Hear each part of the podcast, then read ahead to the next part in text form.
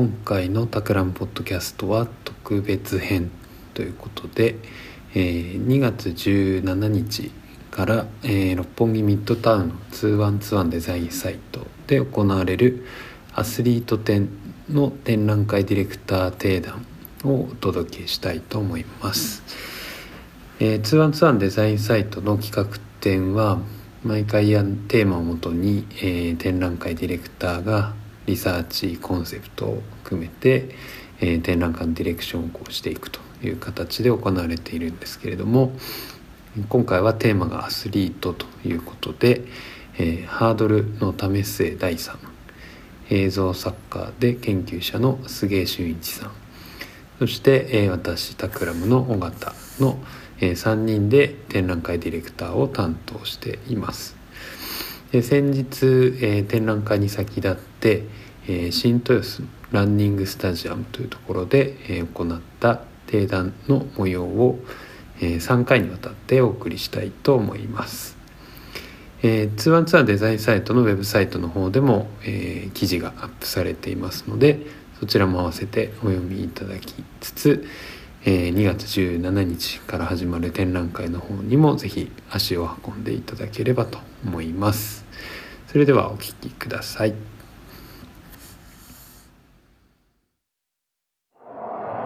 ゃあ、えっと、お一人ずつ、なんか普段どんなことしていて、まあ、どういうことをきっかけに今回参加するに至ったかっていうのを伺えればと思いますが。うん、じゃあ、杉さん。えー、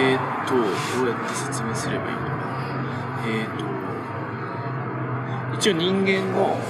認知のメカニズムっていうのを研究していてそれをどうやったら新しい映像表現とか視覚表現に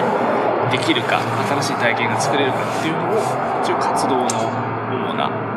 軸としてやってるんですよだからあの映像も作れば漫画も作れば展示みたいなこともやればそれを使った、まあ、教育システムを考えそういったことを基本的にはやっていてでこの展示でもやっぱりアスリートっていうのはその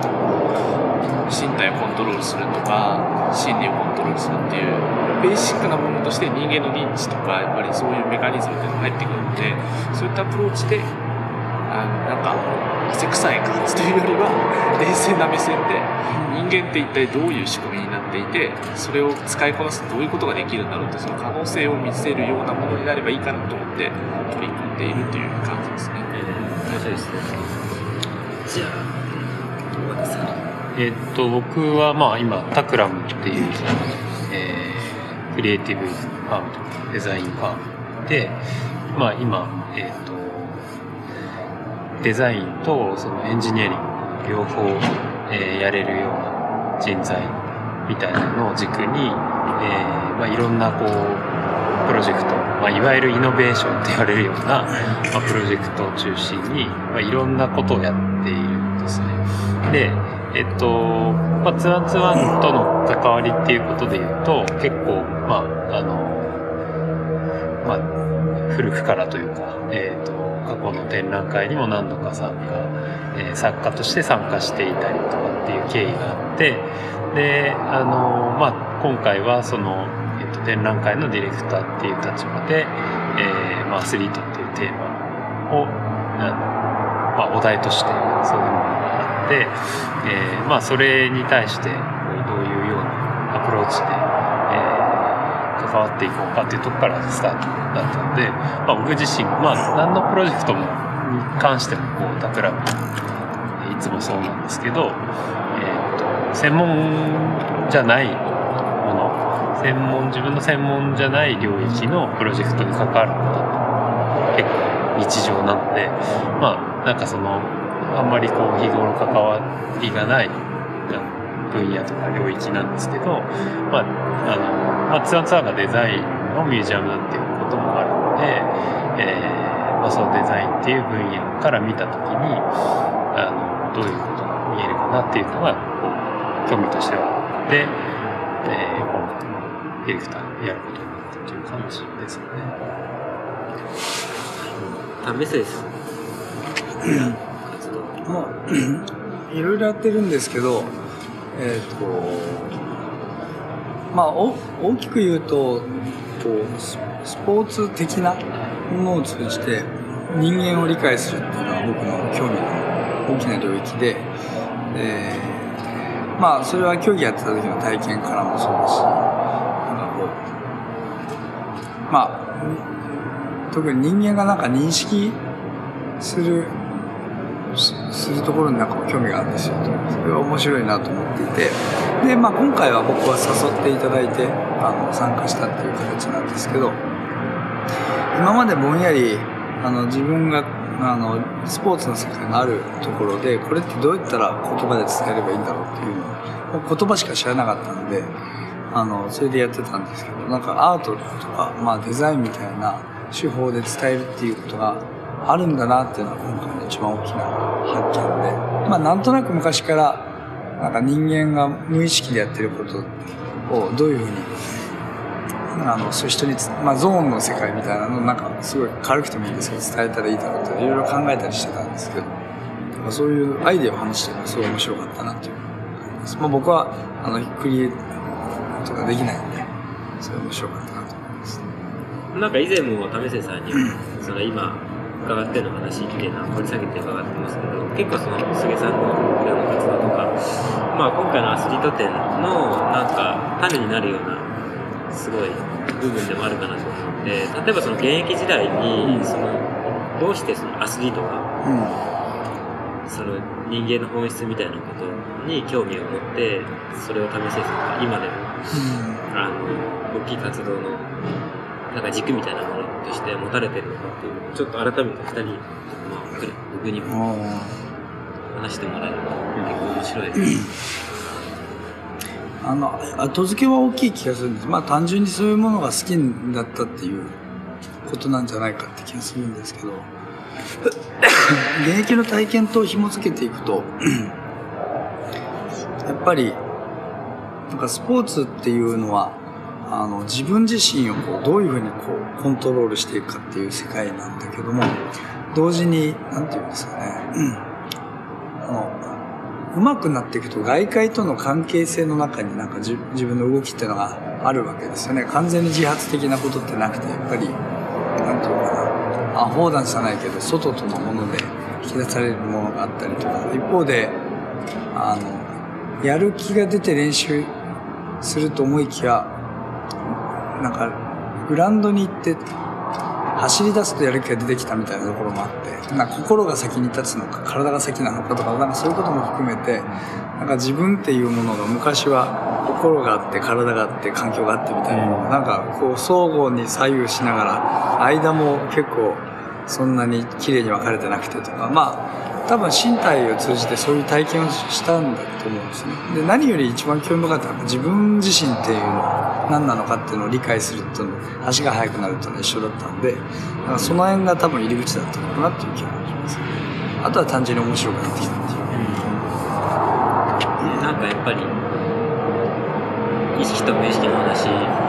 そうですけど意識してから打ってたら間に合わないボールを打つみたいなアスリート性みたいなのが本当にあってなんかそういう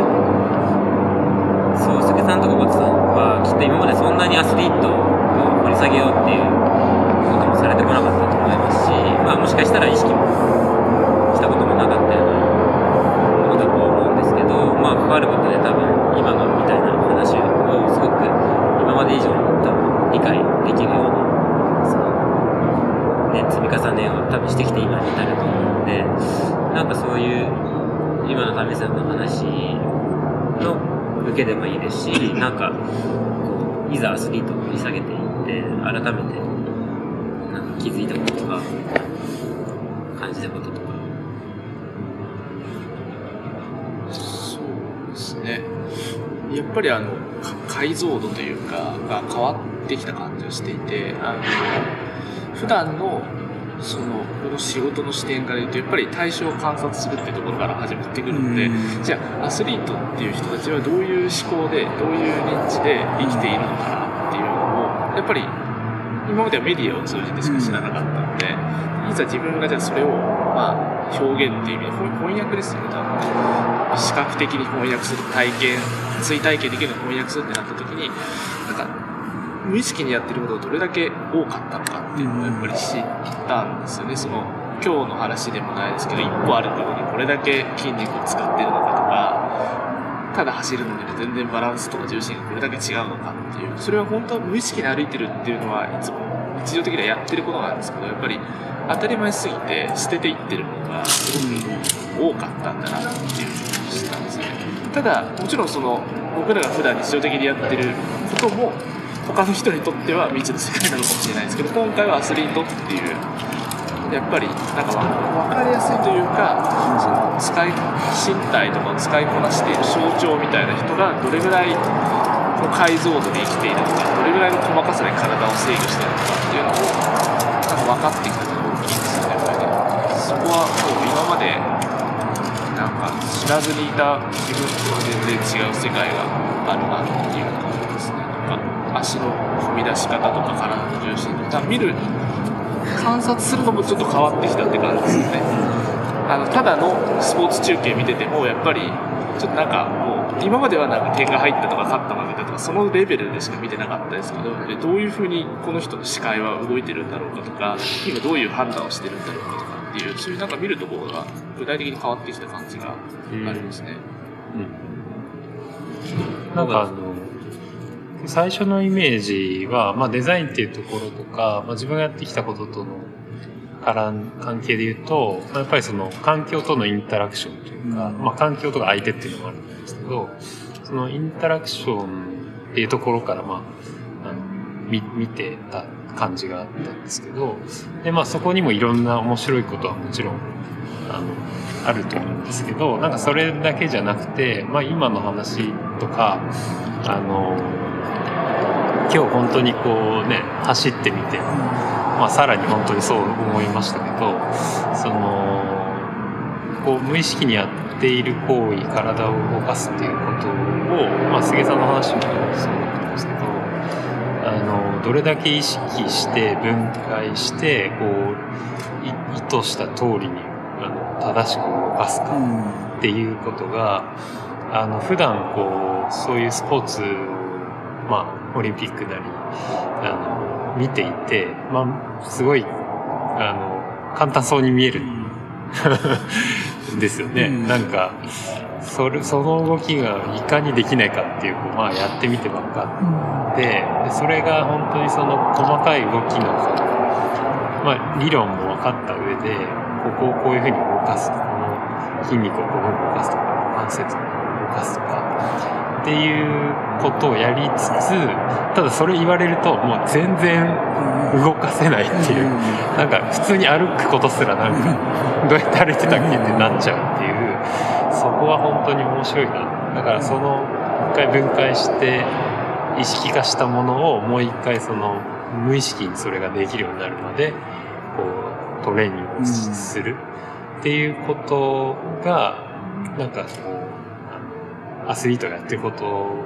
なんだなっていうのがすごいこう一番面白いとこかなっていう。のを思いましたねそういう意識を持ってる人アスリートっていうのがすごく一般的なのか それとももっと全く意識せずにことを成してるっていう感じなのかな、後者の方がやっぱ大きいでしょうね。うん。あんまりその、表十分表現できてるんで、改めて何か別の形で表現しようって思うアスリートっていうのはやっぱり少ない気がするんで、僕はそういうのが好きだからですけど。なんかその、アスリートも結構、あの、なんていうんですかね、うん起きてる出来事は後から、あの、統合したことを喋ってたりするんですよ。しかもまあそういう風な解釈に、その人にとっては正しいんだろうけど、ん。みたいなことがあったりするんで、うん。まあそれも含めてなんか面白いですけどね。なんか、細部に入っていくととてつもなく複雑であの奇跡的なタイミングで行っていることをガツンっていう感じですっていう一言で 彼の世界では終わってたりとかっていうのもあったりしてて、まあそれも真なりだと思うんですけどただこういう翻訳するのはそそれだけだとちょっと難しいわけですね。やっぱ最後入っていくっていう。なんかそれあの、まあ、今回の作品の中で言うと、あのオノマトペとか、まあ、アナロジーうんみたいな、こうまあ、フライパンの上を走るとか、えー、ダッダッダッとうんか、バーンとか、なんかそういうこう、擬態語、擬音語で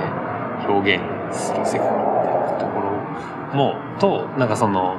なんか肘を何度にも。まあ、うん今日結構その、ね、話としてはそういうう、ん。ここが安定しなきゃいけないから、こうか固めるために筋肉がどう動いてるうんみたいなことを頭で分かる話となんか実際アスリートとトレーニングする時って、なんかどういうこうステップでやあってくるんですかあ 今日原理話しましたけど、あ大学生になって初めて自分が何をやってたか知りましたっていう選手が多いですね、まあ、またはあれを全く知らないっていう選手もいます。はあだから、まあ、理解できできたっていうこととあの体でできているっていうことは必ずしも一致しなくて必ずしもどちらかが先行するわけでもないっていうのはスポーツの世界だったりするんで、好き好きって感じがしますね。人による。人によってアーティストもそんな感じなんですかどうなんだろう？なんかよくわかんないけどかかけちゃう人となんかそれをある程度か客観的に語れる人とっていう。のかわからないですけど、うん。スポーツの世界は自分がやってることを知っている選手と知らない選手がいてうん。知ってるからといってハイパフォーマンスをな人か出せる人かっていうとまあそうでもなかったりするっていう、うん、感じがしますね、見たら急にできちゃうみたいな。人ああそういうのもいますね。ええ。真似るというか。そうですね。それも多分圧縮してるというかもう全体像として理解して、うんうん。あこうやるんだなってなんか分かるっていうそうですね。そうなりそうですね、うん起きてる出来事がちゃんと正確に分かるってことと頭でイメージしたことが正確に自分の体で表現できるっていうので、うん。模倣がすごいうまくいくんじゃないかなという気が